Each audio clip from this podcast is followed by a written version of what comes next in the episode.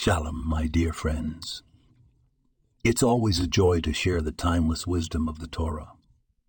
Today, let's consider a passage from the book of Proverbs, chapter 16, verse 24. Pleasant words are like a honeycomb, sweet to the soul and healing to the bones. Picture a honeycomb, sweet and nourishing, a product of tireless work by the humble bee. Each cell filled to the brim with honey, a symbol of sweetness and delight. This is the image the verse uses to highlight the impact of pleasant words. But what does it mean? The Torah is teaching us the power of our words. Just like a honeycomb, they can be a source of sweetness and healing.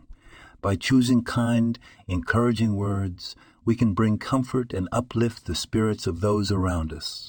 Our words can heal emotional wounds, mend relationships, and promote peace. But let's not forget, the honeycomb is also a structure, a home built by the bees. It is strong yet delicate. Similarly, our relationships are structured and held together by the words we use. A kind word can build bridges, while a harsh word can cause them to crumble. In our everyday lives, we have countless opportunities to choose our words wisely, to create a honeycomb of pleasant words. Let's use this wisdom from the Torah to guide us in our interactions, to bring sweetness and healing to our world. This podcast was produced and sponsored by Daniel Aranoff.